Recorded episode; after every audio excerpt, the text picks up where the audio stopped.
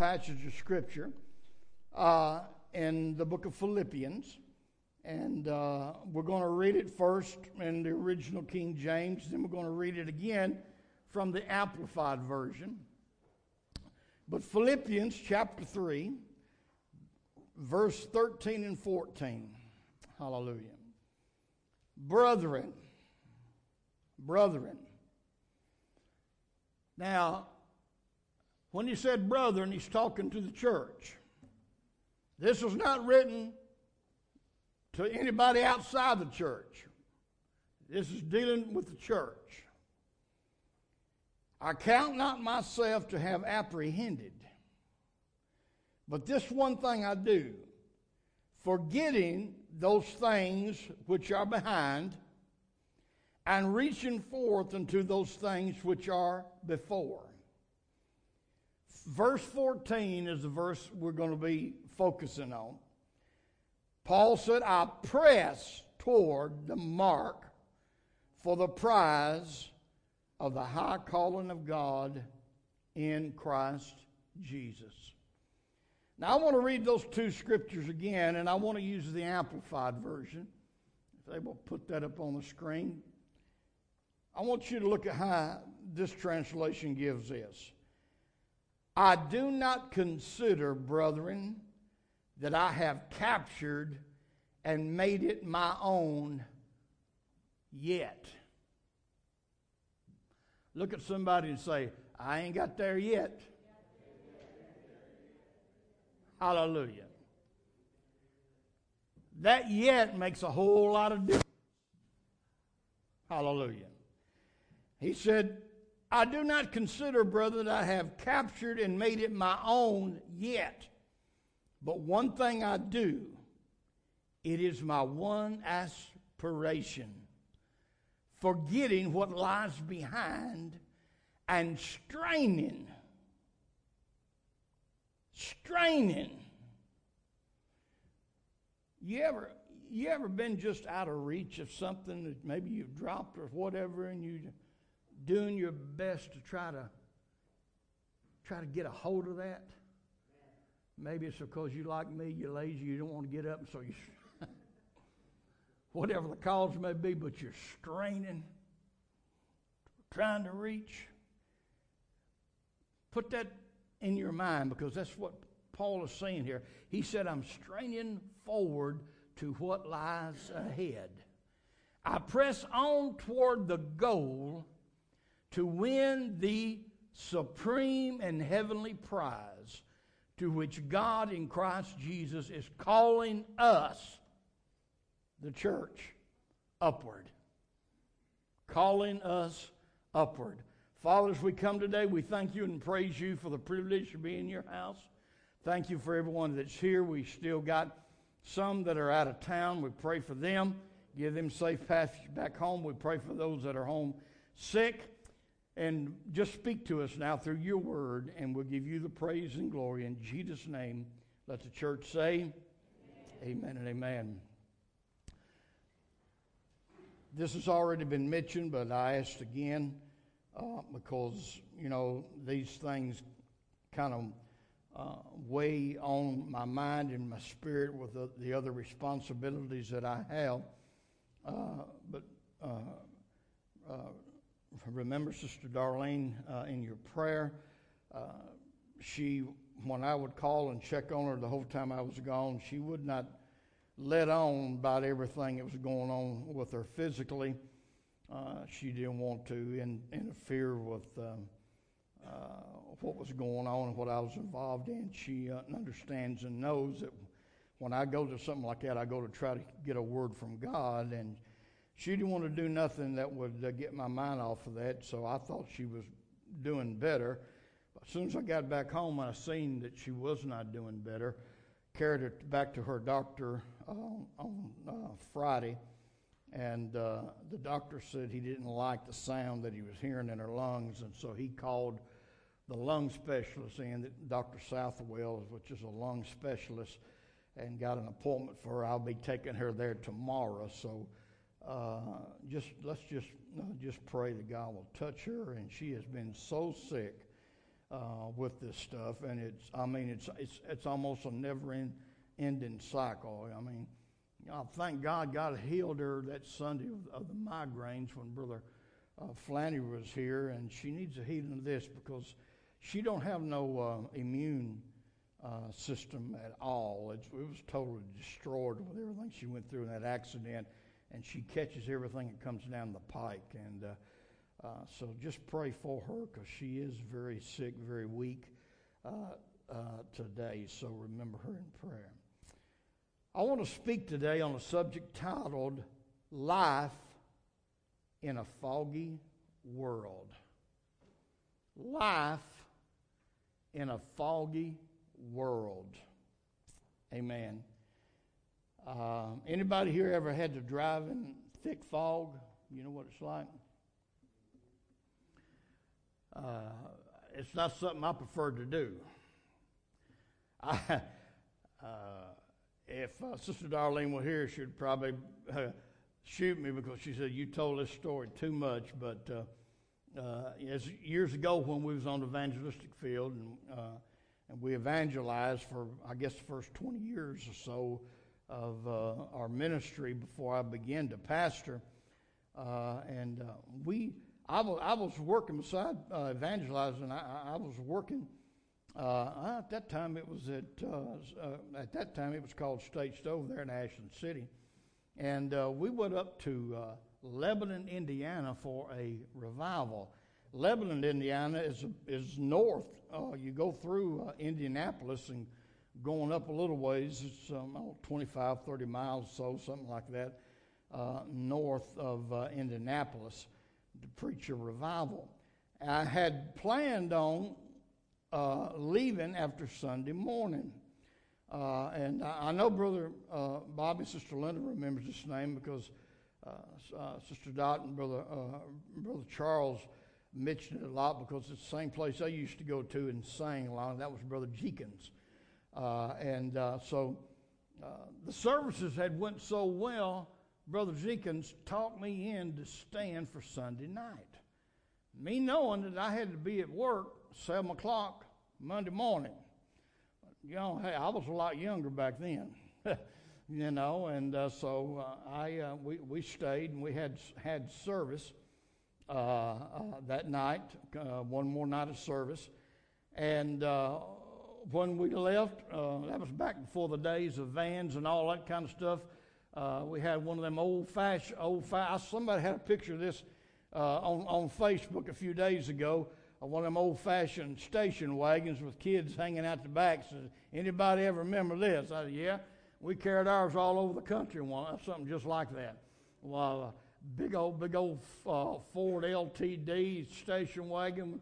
Oh man, that thing, Lord mercy! You, mash the gas on, you could watch, you could watch the gas gauge go down.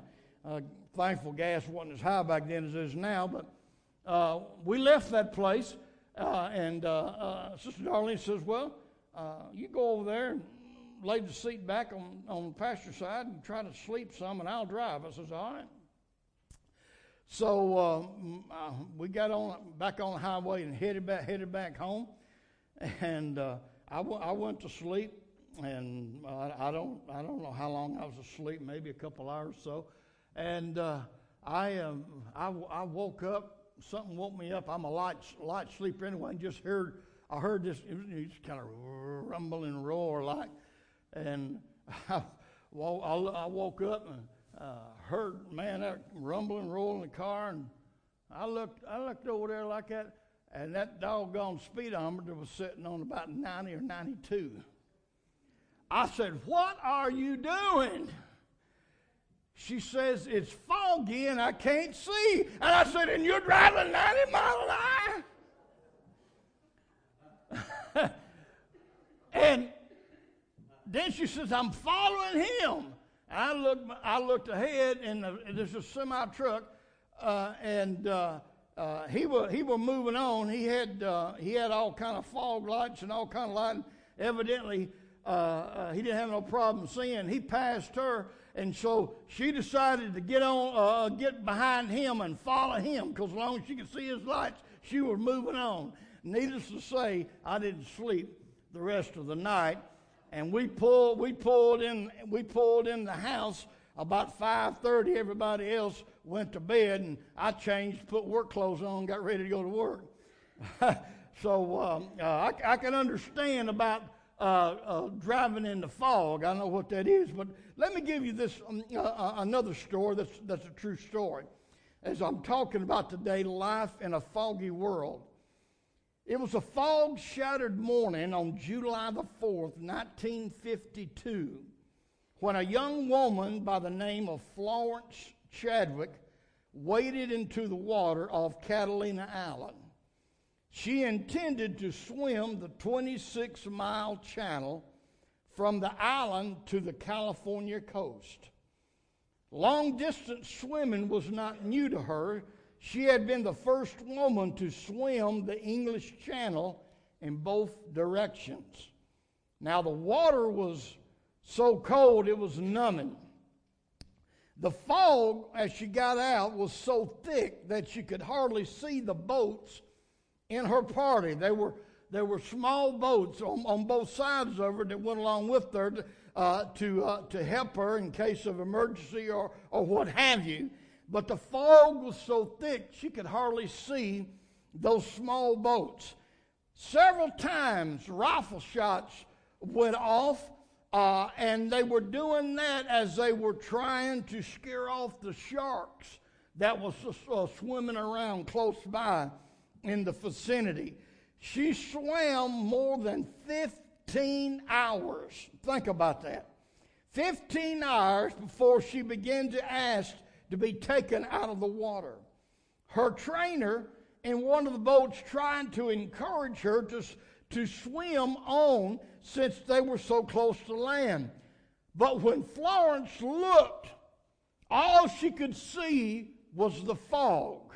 She couldn't see the shoreline, so she quit only one mile from her goal. She had swam 25 mile. It was 26 mile across that point where she was at. Later on that day in an interview, she said, I'm not excusing myself, but if I could have just seen the land, I might have made it. I'm sure I could have made it. She said it wasn't the cold or fear or, or, or exhaustion or the, afraid, or the fear of sharks that caused um, Florence to fail. It was the fact that she couldn't get her goal in sight because of the fog. Come on, somebody. Hallelujah. Two months later, after that failure, Florence Chadwick walked off the same beach into the same channel and swam the distance and did it in record time because she could see the land and her destination. Hallelujah. Glory to God. When she could see, amen, her goal. Amen. When she could see her destination. When she didn't allow the fog to blur out where she was headed. She couldn't make it. Oh, hallelujah. I hope somebody will help this preacher preach this morning. Hallelujah. We are living today, amen, in a foggy world. Come on, somebody. Apostle Paul said, I press toward the mark for the prize. Hallelujah. Oh, I'm looking and I'm going toward that goal. Hallelujah. I'm here to tell you today, amen. I don't care what your situation is, amen, or what you go through. You are going to have to keep your eye on the prize. You're going to have to keep your eye looking ahead. You can't let the fog of this world cloud you to where you can't see your destination, oh glory to God. We're going to have to keep heaven in view and forget this other junk that's going on around. Give God some praise. Hallelujah. Glory. Yes, this world today, there's a thick, heavy fog that has settled in over the hearts and minds of many people. I'm talking about a spiritual fog now. I'm not talking about a literal fog, I'm talking about a spiritual fog. It's a fog of hate. Come on. It's a fog of fear. Glory. There's so much hate in, in this land, it's amazing. When you've got police officers uh, being shot down and uh, ambushed for no reason at all because of hate. But then it's also a fog of fear because a lot of times, because of what's going on with the hate, it causes some officers, amen, to have a little apprehension and fear. And sometimes it will cause some of them to overreact. And they overreact because of fear. It's the truth. It's a fog, amen, that's covering the land. A fog of hate, a fog of fear. There's a big fog of lust, a fog of ambition. Come on, somebody.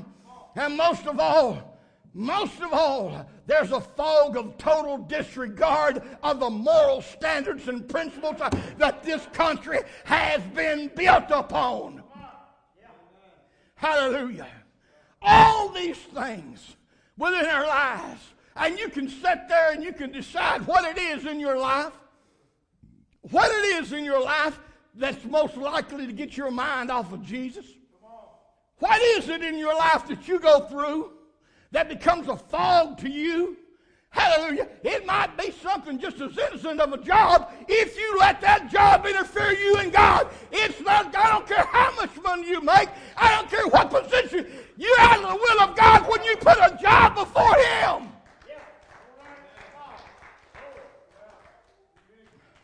So whatever, whatever it is that I allow to become a fog in my life that obstructs my view of heaven, it's got the danger of causing me to not reach the prize.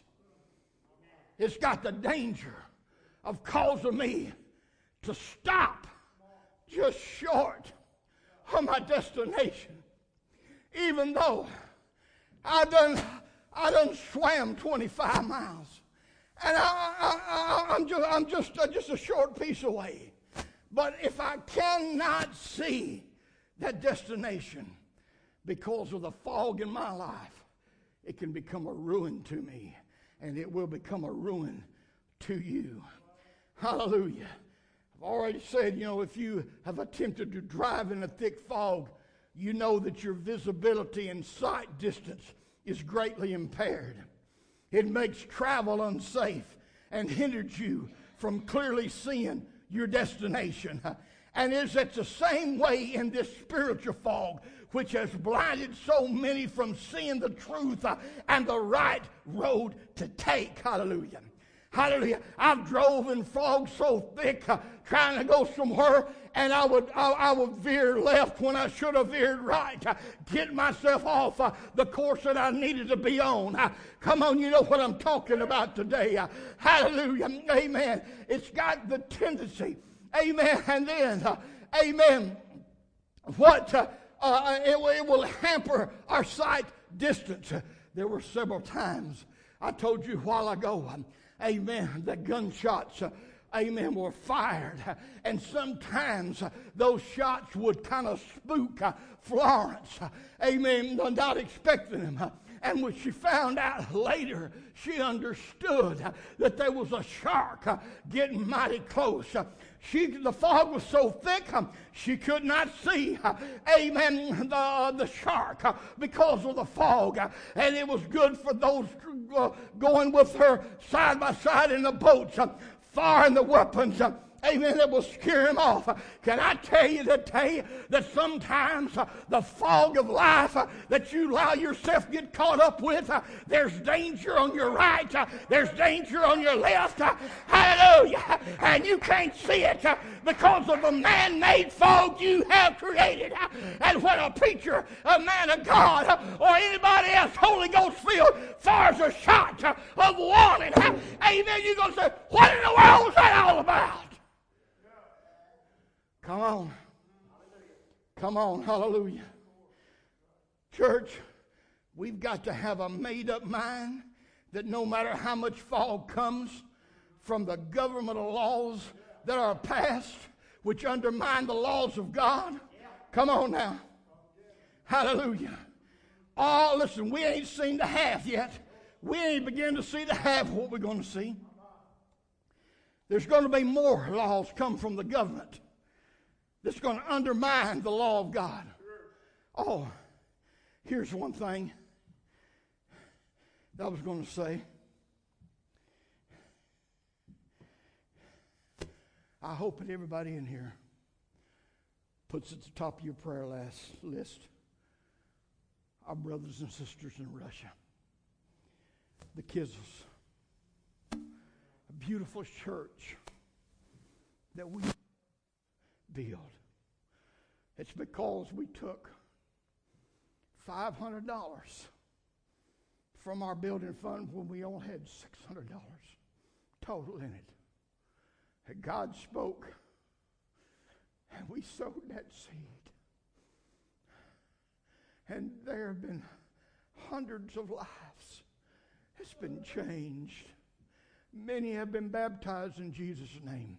These youth outings, like Ward Weekend, they, Sister Kathy, they go out to the parks and they have big events to reach the young people. And that church is packed full of young people. Amen. The majority under the age of 30 years of age because of the evangelism. You see, for those of you that's newer, you don't realize, but a good part of the reason why we're sitting in the facility we are today is because of the seed we planted. But I knew when the iron curtain fell.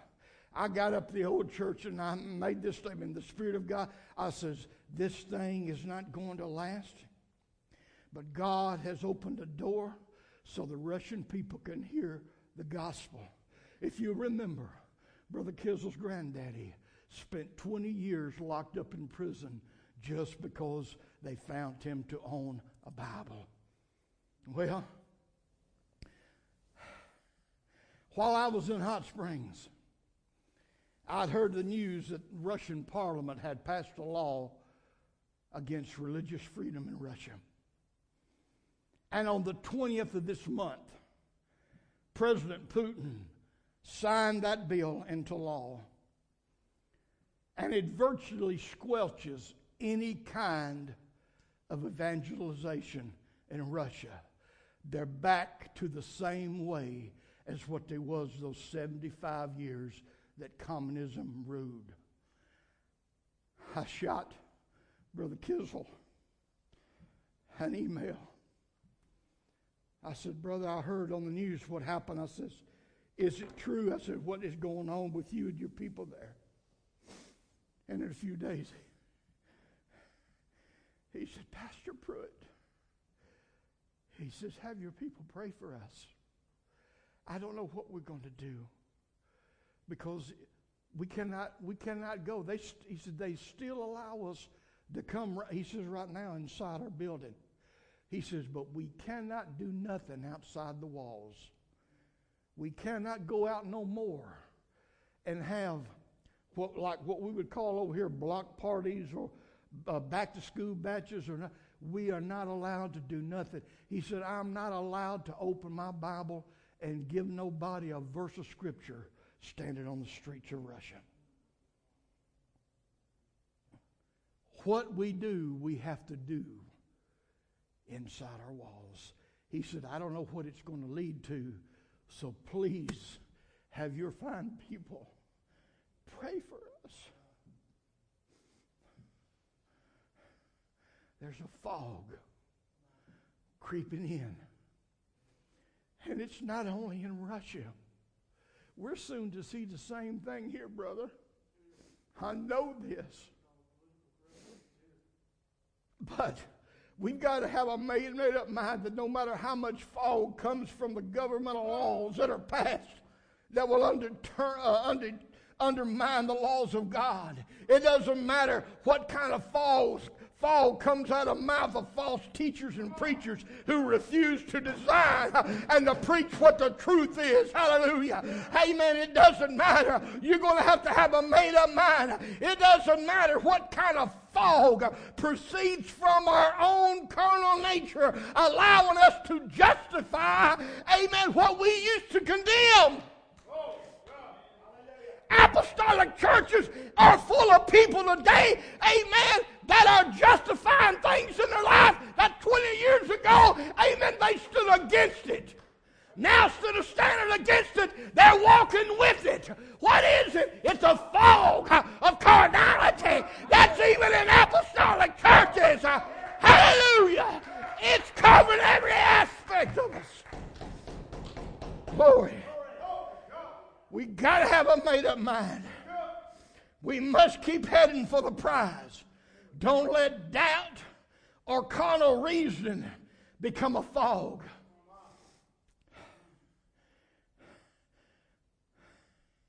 Some of you, God wants to bless. And the reason why you haven't received your blessing yet, or whatever it may be, is because God can't bless you because you're trying to figure things out. You're trying to analyze it in your mind. I was talking with Cassie one day down the conference about that, and she, she said, "I guess I'm, I guess I'm one of the world's worst." She said, "I guess it's because I'm an accountant." She says, "But I got to have everything right out in black and white before me." I, she said, "I analyze too much." You see, that's a fog, amen, that the devil will use, amen, that will cause us try. We get and, and fogs us, and we we try to analyze things. We try to think things ought to be this way when God is trying to lead us another way. Right. Hallelujah. I mean, we got to be careful. We got to make sure that we follow the Spirit of God, not, not, not, the, not the devil, not the world, and not even our own spirit. You know what God told the prophets back, I believe it was in Jeremiah's time? he, he said, and mean, yeah, it was Jeremiah's time because, brother, this was one of, one of Brother Hale's messages. I, many times I've read the scripture for him as he preaches. It says, Woe be unto the prophets who have followed their own spirit and have seen nothing. Hallelujah. When God wants to do something for you, don't try to think about it or analyze it or figure it out or or, or, or sometimes you don't accept it because it don't come the way you think it ought to come. Hallelujah. Glory to God. We, we can't let the fog hinder us. I've got to move. I've got to move on. I, I, Lord of mercy, man. I've only got got in the in, in the opening part in the introduction. I hadn't. Let me, let me talk briefly about the fog has clouded our reasoning. And I, I may not finish this uh, uh, today. The fog has clouded our reasoning. Don't sit back there and think, well, bless God, I've been baptized in Jesus' name and I got the Holy Ghost. That don't matter, and that don't mean that your reasoning cannot be clouded. Hallelujah. Just because I'm a pastor don't mean my reason can't get clouded. I have to watch. I have to pray. That's why prayer and fasting is so important and other things. But the fog has clouded our reasoning. Isaiah 59, verses 9 and 10. Let's read those two verses together. Therefore is judgment far from us neither doth justice overtake us. We wait for light, but behold obscurity. My, my, my, don't that sound like somebody walking around in a fog? Come on. Hallelujah. We wait for light, but behold obscurity. For brightness, but we walk in darkness, my Lord. We grope for the wall we're, we're walking around in, the, in, in that fog and we're reaching, groping, trying to feel something that will give us some stability, something that will that will help us. Come on, somebody. Hallelujah. We grope for the wall like the blind, and we grope as if we had no eyes. We stumble at noonday as in the night. We are desolate. Uh, we are in desolate places as dead men. Hallelujah. Uh, follow me. I'm going to bring this to a close right here, and I may finish it tonight or finish it next week, whenever, but I'm, I'm not going to finish it all. I'm fixing to close. Listen here. He said, Therefore is judgment far from us. Now, don't, uh, don't jump to a conclusion on that right there and make, make you think it's talking about God passing judgment on us. And, uh, and, and so we doing what we're doing because uh, we ain't being judged of yet. That's not what that judgment there means. And I want to explain what the Word of God says according to the original. He said, Therefore is judgment far from us in this fog that we're in. Listen, I sit in total amazement at the lack of good judgment in so many people's thinking today. Brother Bobby, when he says judgment is far from us, he's not talking about the day of the Lord bringing judgment, but he's talking about people not having good judgment. Exactly. Oh God. You're so caught up in the fog. You say, Well, I've been raised in this thing. That don't matter. There's a lot of people that are third and fourth and fifth generation apostolics that they're so caught up in the fog that they ain't seen the light in so long. And man, I listen to people. People giving interviews on TV. And I'm in total amazement at the lack of good judgment in so many people's thinking today. People don't have good judgment no more. We're in this day. It's as if common sense has died and been buried. We see it everywhere, from the government to the church and everybody in between.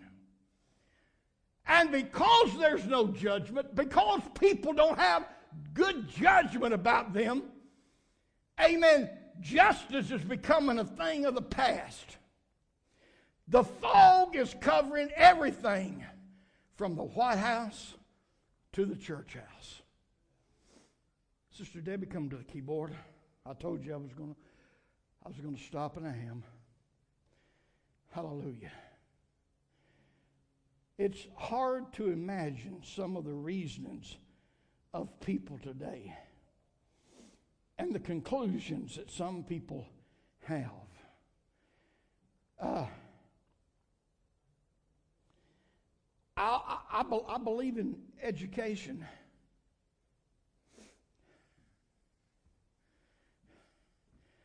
But forgive me, and I apologize if I offend anybody with my next statement. I believe in education, but this world is filled with educated fools. That's the truth. I love study. I spent all kind of hours studying it. God, I mean, I got into it so heavy, and that, that's probably the prob- reason for I remember there was a time back when I was going to Bible college. Finally, the Lord got a hold of me and day, and He let me know I was opening up textbooks of theology and reading more of that than I was opening up His Word, and don't nothing replace His Word.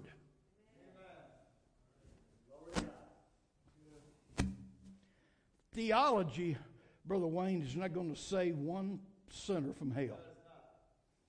It's not going to save one sinner. Don't mean that. Philosophy is not going to save nobody. Hallelujah. So, book learning might be good, but man, you're still going to come way short if you don't have any common sense. And especially so if you don't have any spiritual guidance in your life. Let's stand together right now.